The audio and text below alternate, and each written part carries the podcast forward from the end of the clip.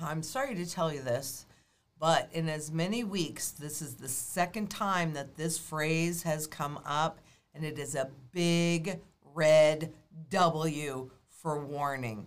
So I think we've entered another phase, and I'm going to talk about that with you today. Coming up.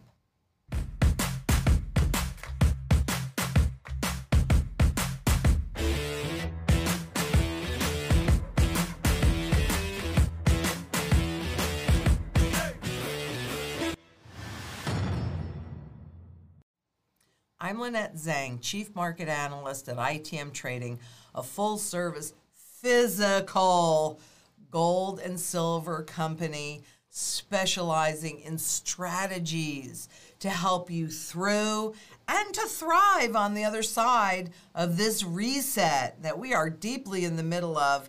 And wait until you see what I have to show you today. I'm telling you, I saw it last week, I brought it up, but I saw it again this week. I believe we have entered a new phase. And demand destruction is what I'm talking about. You kidding me? This is a consumer driven economy. Demand destruction means they don't want you to buy stuff in order to fix some major problems that are that are popping up. And we'll talk more about that in just a second. But I want to start in the EU because we might recall, you might recall what happened with Greece and the austerity. But I've told you this before, I'll tell you again because it's simply a fact. No currency pegs ever last because you have different economies. And in the EU, they're trying to string a whole bunch of different economies together, which in the beginning certainly benefited all those other countries that didn't have the stellar credit rating of Germany. And then the tides turned back in 2015 with the with the uh, problems that they had with the sovereign bonds going into the banking system, et cetera. They haven't come out of that, and now they're looking at austerity because of all of the um, of all of the inflation that's rearing its ugly heads is they're still sitting in negative rates. I mean, God, people, can you not see that what they're doing does not work? But now the real battle begins. And I think that it is quite likely that we will see a breakup of the EU system. There, there's really pretty much no doubt in my mind because historically no currency pegs have lasted. And if you're new to it, what a currency peg is, is they all came together. All these, I believe there's 28 countries in here that have come together and all agreed that they would not run deficits larger than 3% of their GDPs. Public debt should be aimed to stay under 60% of GDP.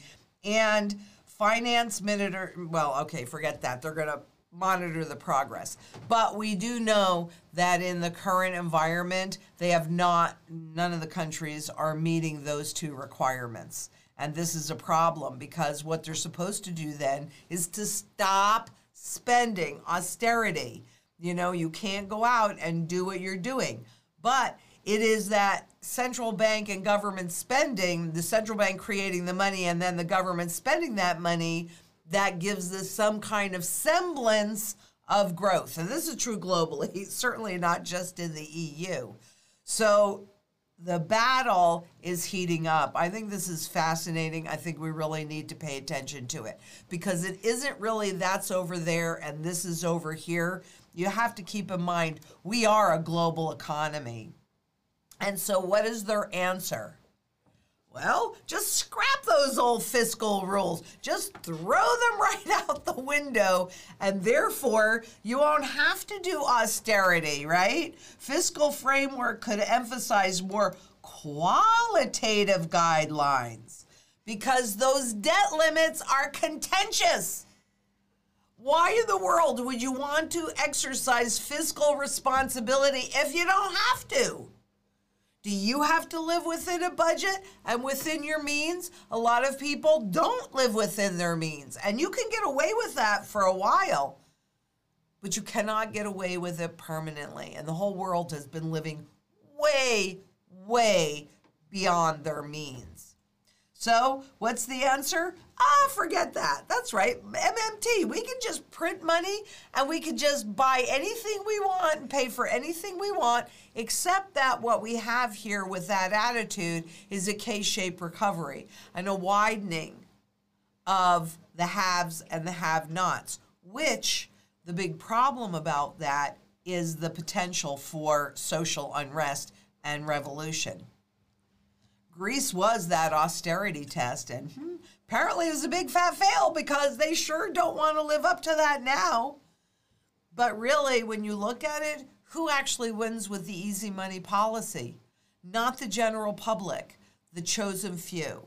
That's who really wins. That's why we have a K shaped recovery. This is only possible on a fiat money system, but this, what we're looking at here, is indicative of the end of that system. System is dead. They're just trying to keep it alive till they can get the CBDCs in place. And here's something else. Now, I kind of put this in here just because I thought it was so interesting more than anything. Because the ECB is going to slow down some of the stimulus. I mean, central banks are attempting to what they would call normalize, right? And one of the ways is that the ECB, I mean the Fed is talking about the taper. You know, I mean, they're they're going to make this attempt, but like the other times when this has been attempted, it will fail. And we'll talk more about that too. And Christine Lagarde the lady isn't tapering. So don't call this tapering, even though we're going to buy a little bit less. This is just a recalibration of the pandemic emergency purchase program for the next three months. So they aren't even making a long term commitment to it, but she's going to buy a little bit less. Just don't call that tapering. Gosh, seems to me like we've heard something like that. Oh, yeah, that's right. Fed Chair Powell says, you know, yeah, he's going to push up that balance sheet, but don't call it QE. It's QE and it's tapering. Now, we're going to see what ultimately happens with this because the reality is it's all about retaining public confidence because that is the only way that they can stay in control. And ultimately, what ends up happening with the public is, you know, revolution. And frankly, I'm not talking about a, a revolution where people are killing each other and being violent. I don't believe in that at all. But we are going through a revolution. Now, who's going to win on the other side of it? That's the battle we need to come together as community and say no to what they're trying to cram down our throats. See, even Oliver agrees with that.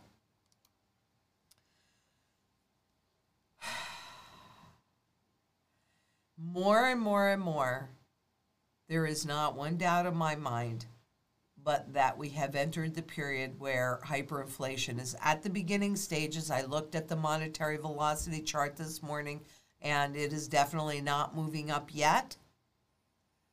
But inflation is certainly moving up. Global gas price surge threatens to dent the economic recovery because energy is the basis. I mean, energy is used in every single economy, in all aspects of an economy. And we are seeing energy prices surge. In fact, Italy power prices seen raising 40% next quarter, and they're already up 20%. Now, look, there are some some people that will not be impacted by energy rising 40%, but the general public will. That will inhibit if they have to spend money on gas or things to keep their homes heated because we're going into winter, then they won't have money to spend elsewhere in the economy. And so this definitely, I mean, you know, honestly, when they talk about an economic recovery, I just have to shake my head because it's not a real a real recovery. It's based on all the central banks machinations, cheap money, all the money that they're pushing out into the economy. That's really what's making the difference. and it's happening globally. It is not just in Europe. It is all around the world, including in the US. And we certainly saw what happened in Texas in February. But going back to, to Germany for a minute or to Europe for a minute, their power breaches 100 euros for the first time. This was the previous all time high, and that was in 2008. Now, here we are again. Oh, you see that cup formation? There it is. There's that cup formation. That means that the next most likely outcome is that these energy prices are going to keep going up. That is not a good thing. These the inflation is about to hit all-time highs. Well, it already is. But European energy pricing dynamics offer a glimpse of what is in store for other commodity markets with widening deficits and depleting inventories. All other commodity indexes, including gold and silver, uh, leading to elevated price volatility. There's your volatility. And, but here's the piece here is that critical one liner I read it to you last week. I'm reading it again to you this week. Demand destruction is the only option to rebalance the markets. So last week we were talking about demand destruction was required to get shipping costs under control. And now we're hearing that demand destruction is required to get energy costs under control. This is a consumer driven economy. And governments and central banks around the world are counting on the consumer to consume. It's why they've been given all of this extra money, all those extra benefits, unemployment, etc. But it's creating a problem between a rock and a hard place. You're darned if you do, you're darned if you don't. And this piece is huge because what will cure the inflation is less demand. But what will cure the economy is more demand.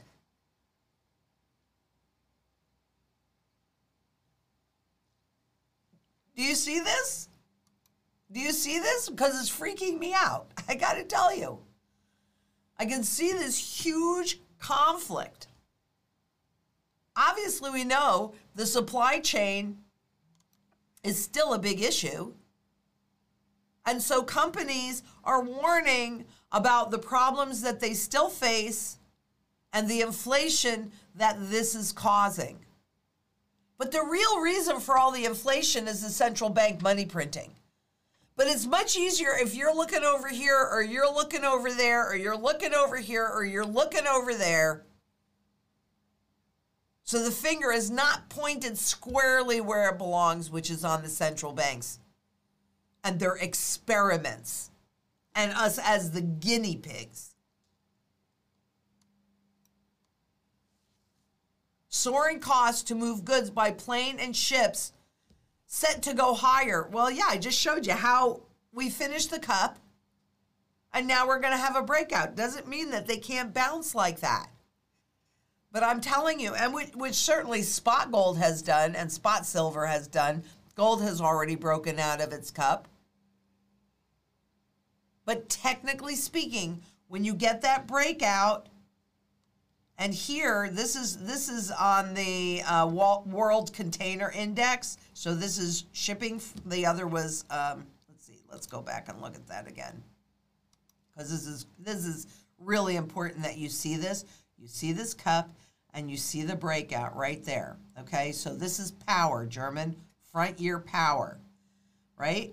That's going higher, and now, additionally, not different than that but can you see this cup? We haven't broken it yet, but we're getting very, very close. So the cost to move the goods, which is not yet showing up in the inflation numbers, I'm telling you, I really do think that we are at the very beginning of the hyperinflation. You can look at what the what the costs are doing, but it does take a while to trickle through to consumers and larger corporations because their profit margins are so wide. Larger corporations can modify their profit margins. Mom and pops can't do that, right? They're buying the goods and then you're the end consumer. So this is an interesting battle, but make no mistake, inflation is going up. It's going up. I'll put my neck on the line. I do think we've started the hyperinflationary phase. If you have not gotten your gold and your silver, your physical yet, you want to do it, and I'll show you why in, in a few minutes. Give me a, give me a minute here. But good news today, consumer prices post the smallest, smaller than expected increase in August. Oh, Whew. Wow, isn't that good? Except that there's a lot that is not in this CPI number. Particularly, remember, we just talked about this last week 40% of what goes into the CPI is owner's equivalent rent. And look at this owner's equivalent rent, 0.3% when we're looking at real estate prices increasing 23% year over year, and even Larry Summers, who you know is not my favorite person on this planet, but even he said, be prepared. That is not in the numbers yet. What is the owner's equivalent rent? Okay, I own a house and they do a survey and they say to me, well, if you were going to rent your house back from yourself, what would you charge yourself? okay, I'm going to get a real accurate answer with that because I have no idea. I don't have to go out and try and rent something. And I'm not putting my house up for rent to see what's in the market. So, what do they say? Oh, you know, up a little bit. So, it does not reflect yet the price movement in real estate, let alone any of the price movements, the price movement in rent. But keep in mind, this is from last week with the PPI, right? That's up quite strongly. This is from February 21st. And you can see how strong this is. And that goes back to June. This is not yet reflected in the CPI, but it will be.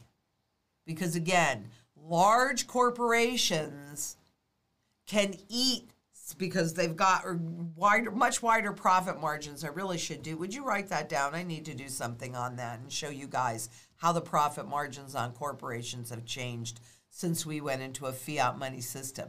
So large corporations have some room with their profit margin, and they may or may not pass that along yet.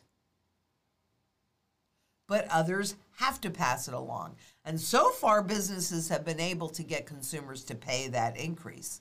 And, and remember, too, they can shrink packaging and charge you the same price, and you end up with the same results. But this is, I think, this is extremely misleading. But they wanted to give the Fed some room, right? And because the theory is, well, I'll show you this in a minute. I'll show you this in a minute. We'll get into it. Because central bank, again, central bank easy money policy has really caused the inflation. Inflation. And the picture is getting uglier by the day, and inflationary pressures rapidly disseminating. It will likely take a significant amount of policy tightening to put the inflation genie back in the lamp. They I'm telling you right now, they can't do it because what they're talking about with tightening is raising interest rates. And with interest rates anchored at zero or even negative for more than 10 years, since 2008, all of that debt that's coming due at a higher interest rate, they can't do it. They can't raise rates, they can't tighten. But that's really the only answer that they have. That's the that, so when you hear me say the Fed is out of tools, that's because the key tool, which are interest rates, they don't have that anymore.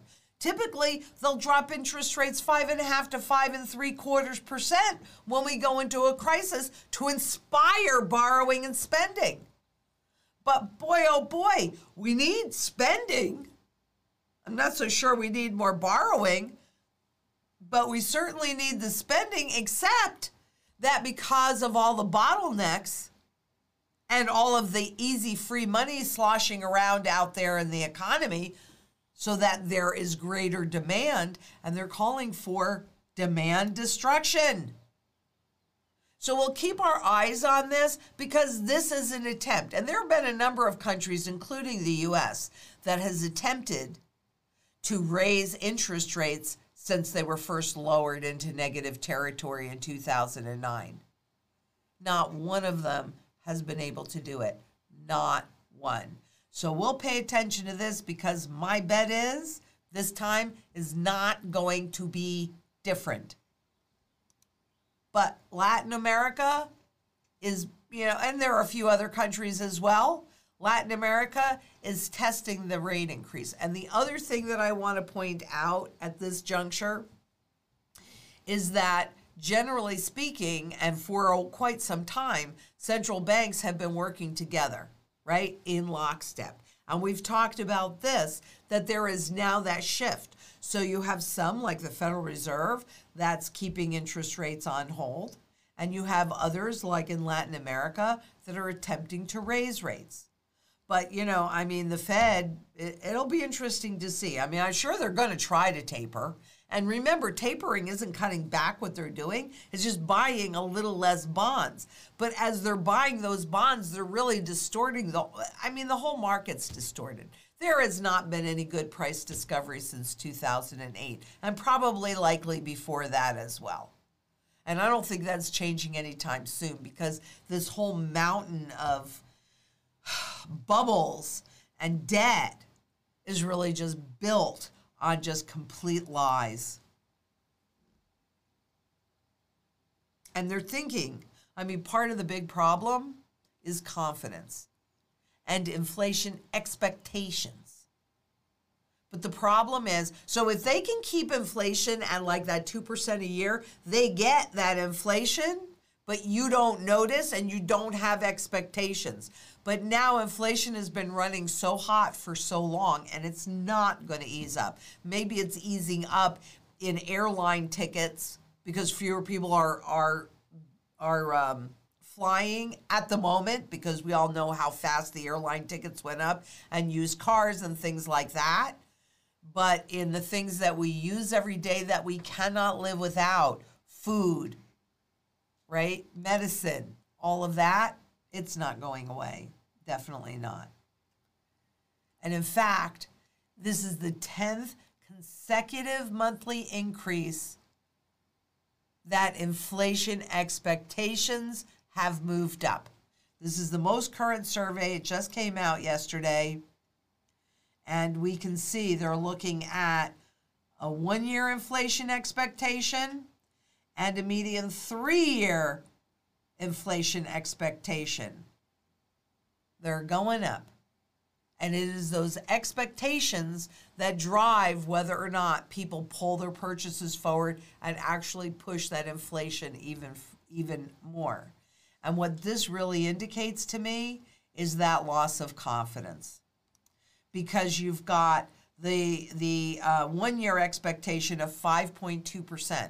It's actually higher than that, but we'll we'll come to that in a minute. And then you have the three year expectation at 4%. These numbers really are noticeable when you're looking at inflation. And remember, too, it's compounding. It's not just that the prices go up 5% and then they come back down 5%. They may go up 5%. And if it's something like lumber or what have you, though lumber on that run is still 40% higher than it was a year ago, that impacts prices. There's this whole huge food chain of part pieces and parts that go into the different products and, and the different things that you and I buy every day. And those prices are not coming down. But income growth expectations also are at a series high. Now, if somebody goes into a company and they get a raise, can the company then turn around and go, ah, you know, we're taking that raise away? No, they can't. So that's why for them to call inflation transitory, I didn't buy it when it came out of their mouths. And I don't buy it today. And all of this is why I think we really are at the beginning of that hyperinflationary event. I remember, it's about the confidence, it's about the inflation expectation that will drive that monetary velocity up. And the monetary velocity, I, I pulled the graph, I didn't use it today because it's not really doing very much at the moment, but it will in the future. And monetary velocity is the rate and speed and the number of times that money changes hands. So it can be because you're really confident in your income, or it can be because you think prices are going to go up. Either way, that could easily push us into the hyperinflation because the money for the hyperinflation is already built into the system. The level of money that they've been creating, particularly since 2008. And they also expect food prices to grow up by 7.9%, rent expected by 10%, but there was only a 0.03 that went into the um, owner equivalent rents, right? No, but rents by 10% and medical care by 9.7%. These are the things that we absolutely have to do. We don't have to get on an airplane and travel. We don't have to go and stay at a hotel, but we have to eat. And this is why you might have heard recently that a lot of strategists, a lot of market participants are saying and have been saying that a storm is brewing in the US stock market. The latest views hail from Deutsche Bank, uh, Goldman Sachs, and echo earlier pronouncements from Morgan Stanley, Citigroup, and Bank of America. Why are they saying this? Well, because of everything I just showed you and a severely overvalued stock market. Because this is where a fair valuation over time, I mean, over over hundreds of years, the fair valuation on the stock market is roughly 15 times earnings. Now they're also talking about, well, it's not bad in future earnings. Okay, well, I'm glad you know exactly how much you're going to make. But it's severely overvalued. So, this is much of why they're coming out and saying this. But nominal confusion, right, hides the real wealth transfer and that wealth destruction, that purchasing power destruction. And for those that may be new to this, please forgive me if I explain nominal confusion. You had a $20 bill 10 years ago, you have a $20 bill today. Nominally, they're identical. But what that $20 bill would buy you 20 years ago and what it buys you today is vastly, vastly different. That's the fiat money way. That's what enables that, that invisible inflation tax for governments and the income inequality for corporations. But you know it. So you'll have some choices. And the choices that you have are to actually put your wealth. Mm, I don't know if I brought put that back in. Oh, yeah. Put your real wealth in something that is real. Real money. Physical gold, physical silver that is out of the ground because what you're looking at here are the production costs. And as they were talking about earlier, the cost to produce all commodities. Well, gold is the money, but it's also a commodity, and so is silver. And it's used across the entire global network in every single area without exception. And yes, you can even eat it. I mean, you can eat it. I don't know that you want to do that a lot, but you can. So the the costs are going up and they're near all-time highs. But look at this graph, and th- these are new from the the uh, World Gold Council. And of course, you know you have all the links so you can follow all of this. But this line here is the cost of gold production, and you can see how it's been rising. Oops, what's that? since, oh, I can't read the date, but I think this goes back to Q1 of 2012. Okay, it's been rising since before that. So you can see how it's been steadily increasing and now it's going straight up. That line is the quarterly average gold price. So it's the gold price to the cost of mining.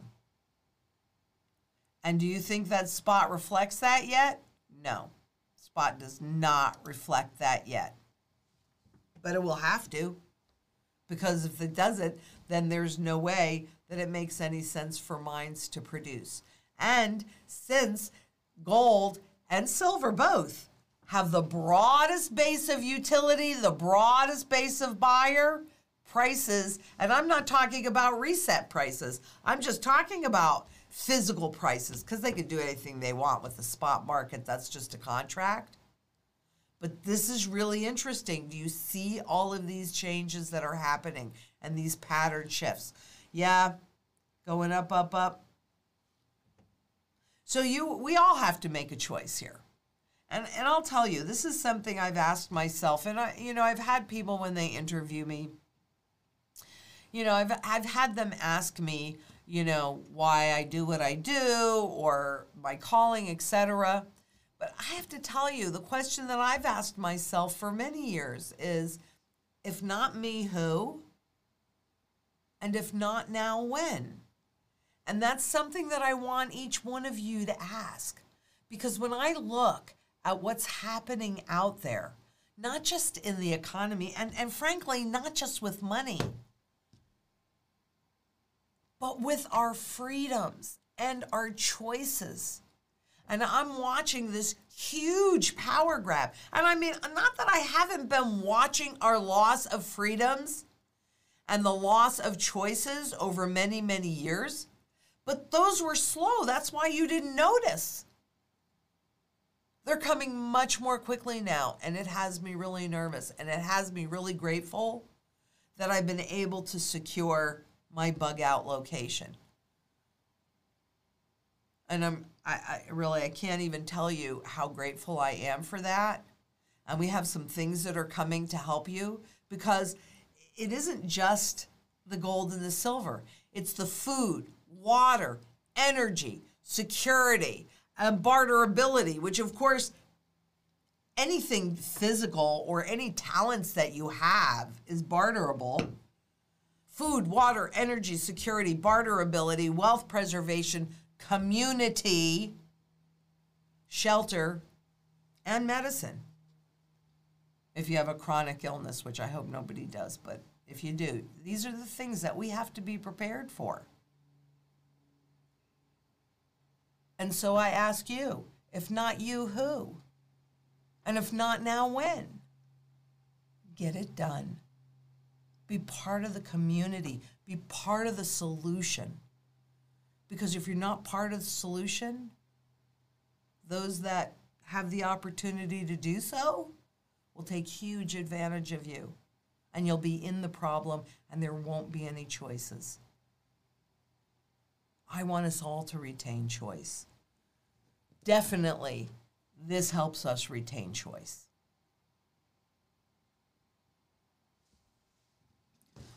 So today, I was on a great podcast with Jay Heck at Being Sons podcast.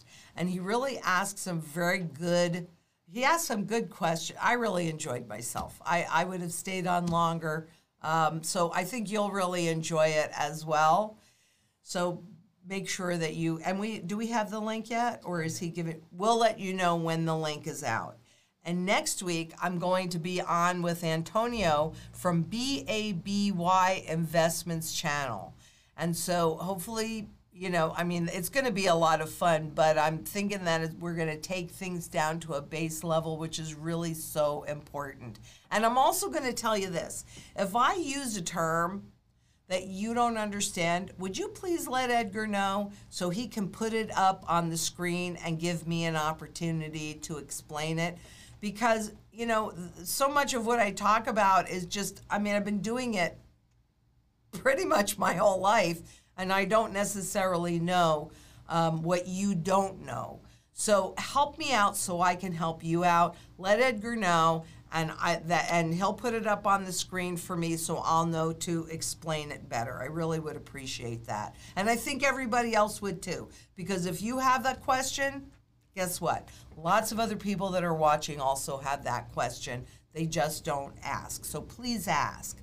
And uh, additionally, this and all the other work that I do are on the ITM podcast, and you can listen to that anywhere, anytime uh, that you want to, because we're on all major pa- podcast platforms. Ooh, try saying that 10 times fast. but for behind the scenes and more on trending topics, you can follow me on Twitter, and I've been tweeting a whole lot more these days at ITM Trading underscore Zang, so you'll get a little sip of the things that I'm reading. And if you haven't already, this is definitely the time to be subscribed. So hit that bell. We'll let you know when we're going live. Lots of big changes taking place. And, you know, if I see something that you need to know about, like immediately, I'm going on air. Maybe I won't look so pretty when I do that, but I will go on air. So you want to make sure that you're subscribed. If you like this, please give us a thumbs up and make sure, sure that you share, share, share because ignorance does not make you immune. It just leaves you vulnerable. And I don't want anybody to be vulnerable. I really don't. It really bothers me. So I know you guys know that a gazillion percent, it is time to cover your assets. And here at ITM Trading, we use the Wealth Shield which is based on the strategy that I created from my studies on currencies and currency life cycles from 1987. And it's just about repeatable patterns. But here's the foundation because you got to preserve your wealth in order to be able to survive this mess. But you also need food, water, energy, security, uh, community, shelter, and medicine if you have a chronic illness. So until next we meet, I'll be with Eric tomorrow, uh, Q&A. And until then, please be safe out there. Bye-bye.